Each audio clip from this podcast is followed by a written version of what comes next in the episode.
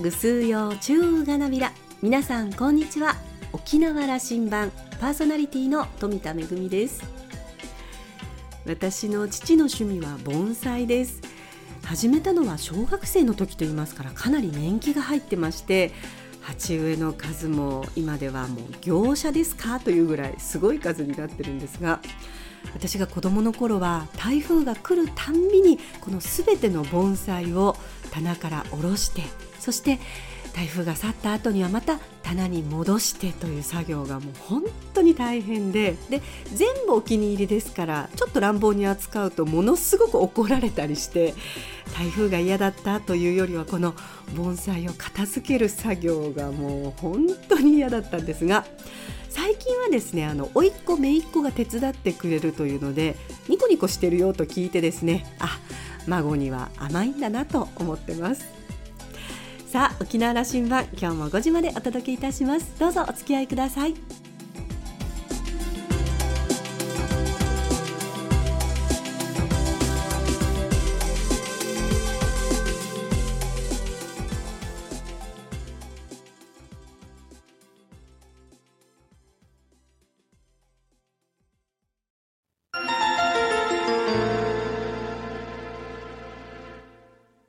那覇空港のどこかにあると噂のコーラルラウンジ。今週は株式会社イーサー代表取締役社長の久保田雅人さんと、ラウンジ常連客で沖縄大学地域研究所特別研究員の島田克也さんのおしゃべりです。久保田さんは1962年生まれ、東京都のご出身です。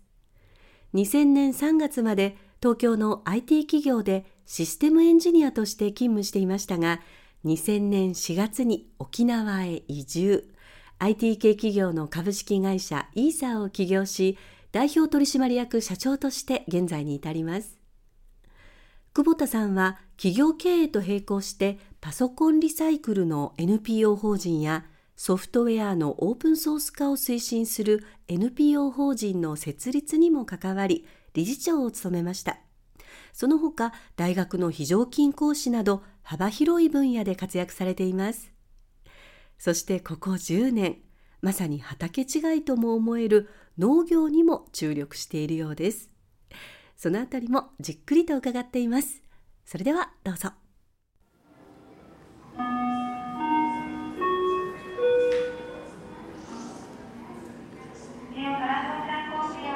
平成の時代のね、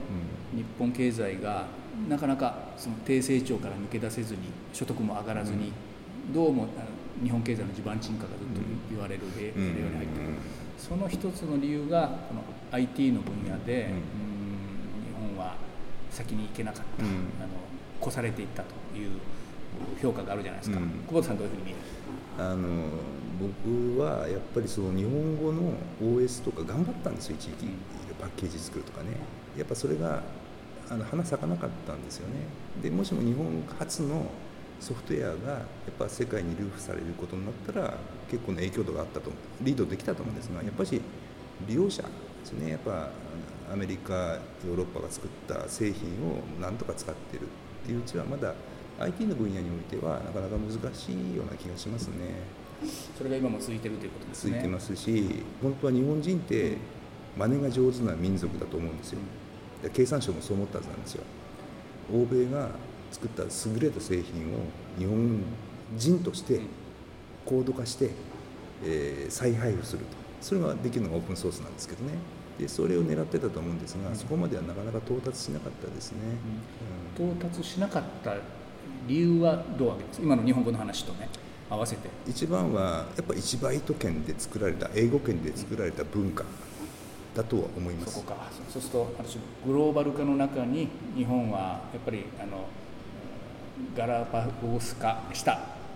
という言い方になる。そうです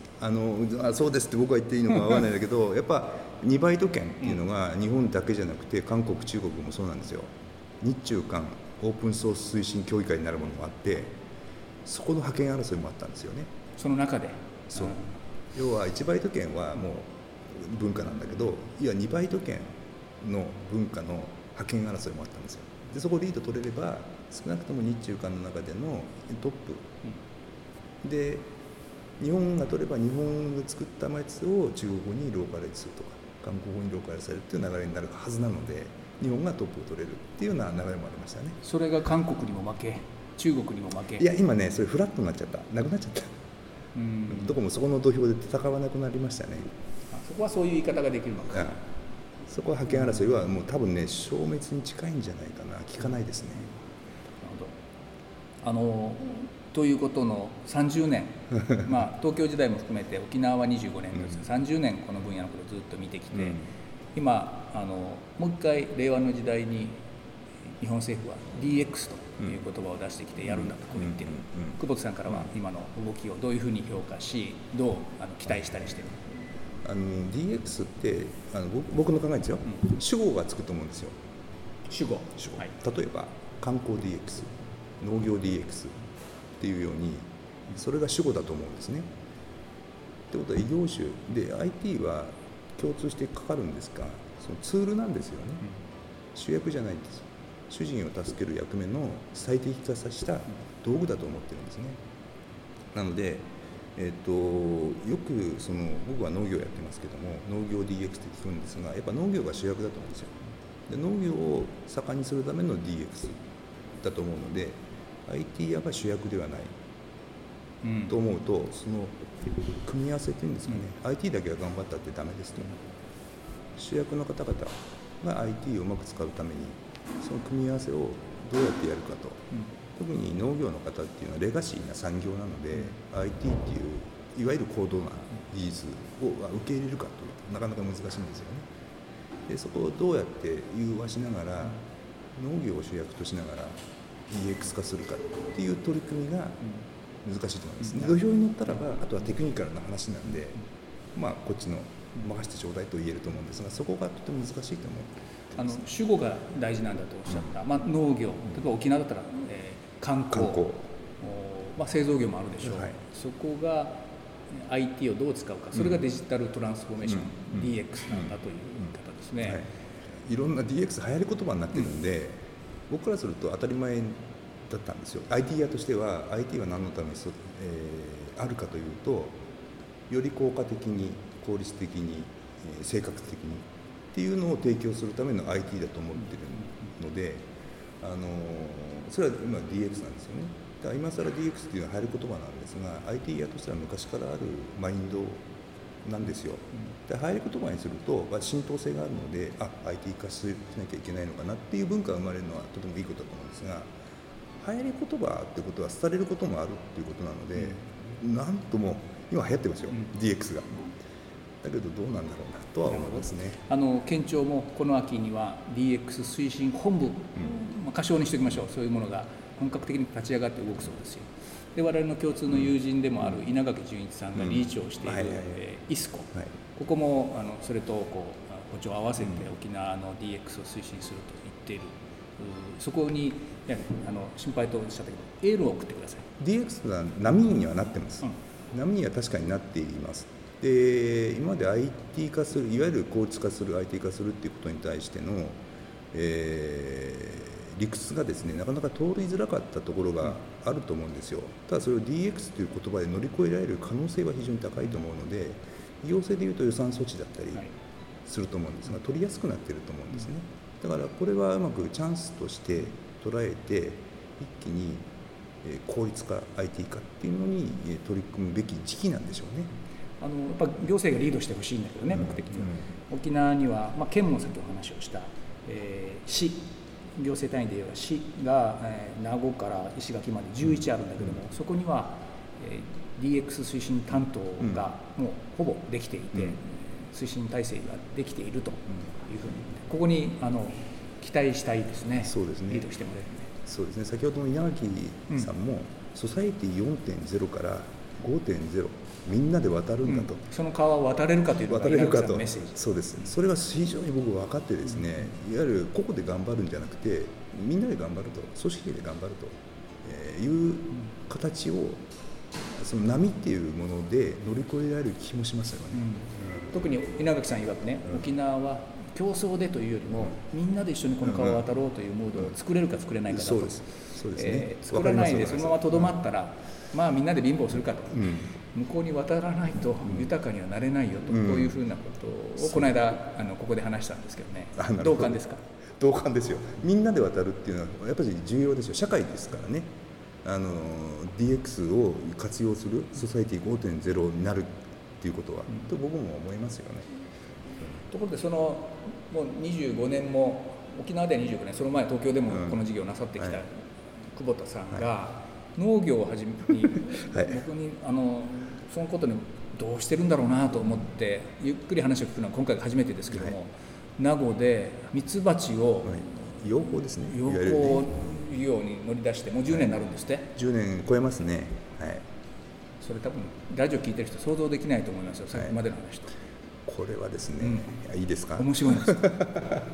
2010年頃にですね、実はミツバチ不足っていうのが世界的な現象としていわゆる現れました。原因不明です。で、ミツバチ不足が起こるとどうなるかっていうと、実は地球上の植物の3分の2はミツバチが関与していると言われているんですね。で、これは食品も一緒で農作物も一緒で、まあ例えばですよ、想像するに受粉ですよね。受粉です、受粉です。それしないとだから、次の世代に移っていかないんです。果物ができないです。果物ね、うん、果物ができないです。で、3分の2の品種ができなくなるってことなんですよね。もう危機的状況ですよ。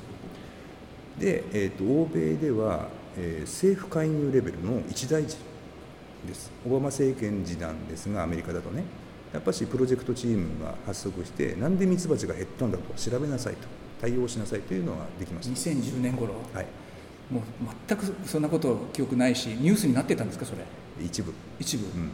で、その波は当然ながら日本にも来るわけですよ、うん、農家さんが蜂が足んないと受粉できないと作物ができないという農水にクレームが上がると、うん、農水が、まあ、あるシンクタンクに、どうしたものかと相談したと。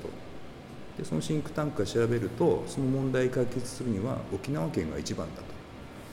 いう回答をしたわけです、うん、なぜならば、ミツバチは15度以下だと越冬に入ってしまうので、うんうん、生産できる、1年で10生産できるのは沖縄だけですよという回答をしたと。で、そのシンクタンクの担当の方が僕の友人だったと。で、久保さん、ミツバチなんだけど沖縄でやらないかと言われましてですね、当時わけ分かってないですよ。ただ事務方ならできるだろうなと思って引き受けてやり始めたんですけど、結局僕もちょっと関わりながら勉強しながらやると、やっぱミツバチ不足ってやっぱ日本人として大変な危機なんだろうなと。で、沖縄はその危機を救う唯一の県なんだろうなということは分かってきたわけですよ。沖縄より北鹿児島では冬場はミツバチ君たちが増えてくれないわけね。おっしゃいます、うん、塊になって、寝てるわけね。蜂球という沖縄ではその営みは続いて増えてくれるわけだ、増えてくれます。だからそれを売りたいんであれば沖縄で増やすということがいいんだと、こういう話ね。今でもそうですけど、日本には冬でも農業やってますと、うん、ハウス栽培でね、代表的なのはイチゴですね。で、ここには沖縄のミツバチが出荷されてそのままハウスに入るんですよ。で、ハウスに入って受粉して作物が実ると。もしも沖縄からミツバチが出荷しなければ国産のイチゴはなくなりますっていうぐらいのものです、うん、非常に重要です。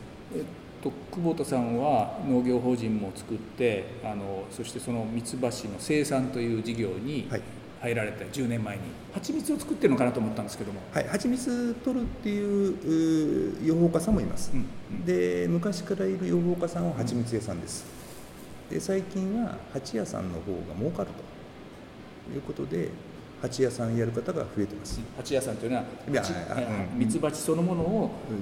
増やして、それを商品として出している。そうです、そうです。これをやってる。僕はそっちのミツバチ屋さんですね。沖縄はそれにはすごく適している地なんだと、国内にもう適しているどころか沖縄でしかできないって言われるぐらいなんで、ものすごいビジネスチャンスだと思うんですよ。だって競合ないんですよ。日本全体の農業に対して。もともと東京人だった久保田さんが沖縄に移住しようと決めた、うん、その決めた理由はとかありますか？単純に好きだからと。沖縄好きだった、単純にそうです、25年近く沖縄と付き合っていて、うんうん、久保田さんにとっての沖縄はこうだったと、そして、こうあってほしいという話が聞きたい。基本的に好きですっていうのをベースにやりながら、僕最初に住んだのが北谷だったんですよ。北谷ってすごく面白かったんですね。2000年の北谷ってアメリカンビレッジが登場してきて、なんか人が集まり始めた頃ですよね、でワイワイワイガヤガヤしてて、外人さんもいっぱいいて、カオスを感じたんですよ僕。なんてとこなんだろうと。で面白くて住んだんですけど、で金町もそうなんですけど、金町も僕は横須賀を思い出すんですよね、昔はね。今はそう思わないんですけど、なんか味がある場所がなくなってきちゃったのがすごくもったいないなと思っているんです、実は。四半世紀見てきた沖縄の感想、なんか味があるところが減ってきたと。減ってきちゃったかね。うまく味を残しながらきれいにするってことはできなかったのかなとかね、思ったりはしますね。でこれからは僕はどうしましょうね、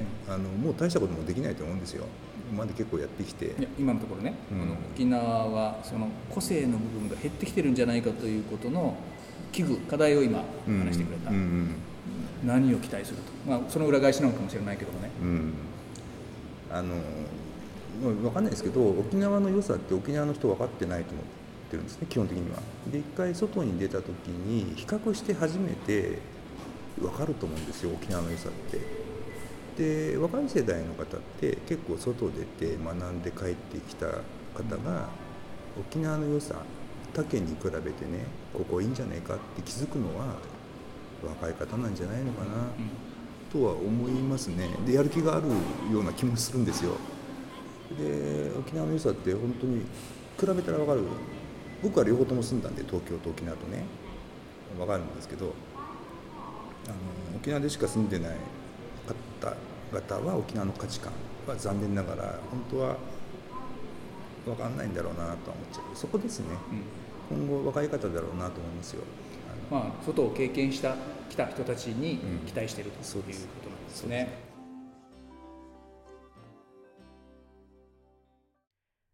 沖縄の良さは沖縄の中だけにいてはなかなかわからない、外に出て比較して初めて見えてくるもの、わかるものがある。若い人に期待をするという言葉がありました。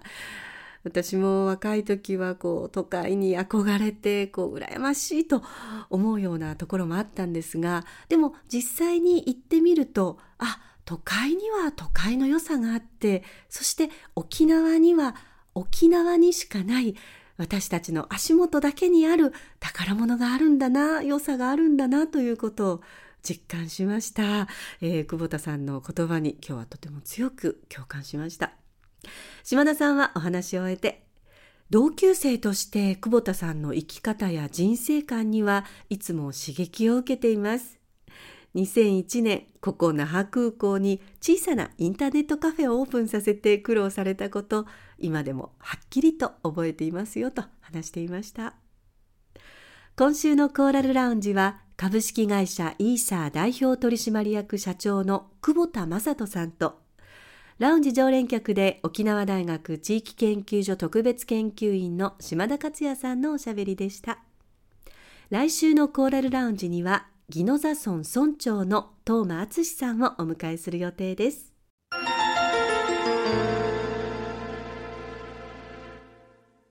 めぐみのあしゃぎだよりのコーナーです。今日は国立劇場沖縄から登場した組踊りのLINEスタンプのご案内です。1972年の沖縄の本土復帰と同時に、組踊りが国の重要無形文化財に指定されてから50周年の今年、組踊りを知らない方や沖縄伝統芸能に馴染みのない方にも、組踊りを身近に感じて興味を持っていただけるように、組踊りの創始者玉城長君の5作品、いわゆる長君5番の登場人物を親しみやすく可愛いキャラクターにしたLINEスタンプが制作されました。スタンプのメッセージは組踊り公演の制作等に関わる職員のほか、インターンシップで国立劇場沖縄を訪れた高校生にもアンケートを実施して、内縄口や組踊りのセリフだけではなく、日々の生活の中で利用しやすい標準語のメッセージも選ばれています。全部で24種類ワンセットになっています。実はですね、私も発売当日に購入をいたしまして、ほぼ毎日使っているんですけれどもね、おなじみの登場人物たちが、例えばですね、美少年と言われている中城若町がですね、はいさいと爽やかに言っていたり、よろしくお願いしますと言っていたり、それから雨割が、やったとかカリーサビラとかチバリを頑張りますなんて言ったりしてるんですが、私個人的に一番好きなのは、終身金入りの鬼女、鬼の面をかけている女がですね、たっピラカスとやっているこのスタンプがですね、なかなか迫力があっていいなと思っています。興味のある方はぜひ国立劇場沖縄のホームページをご覧ください。めぐみのあしゃぎだよりのコーナーでした。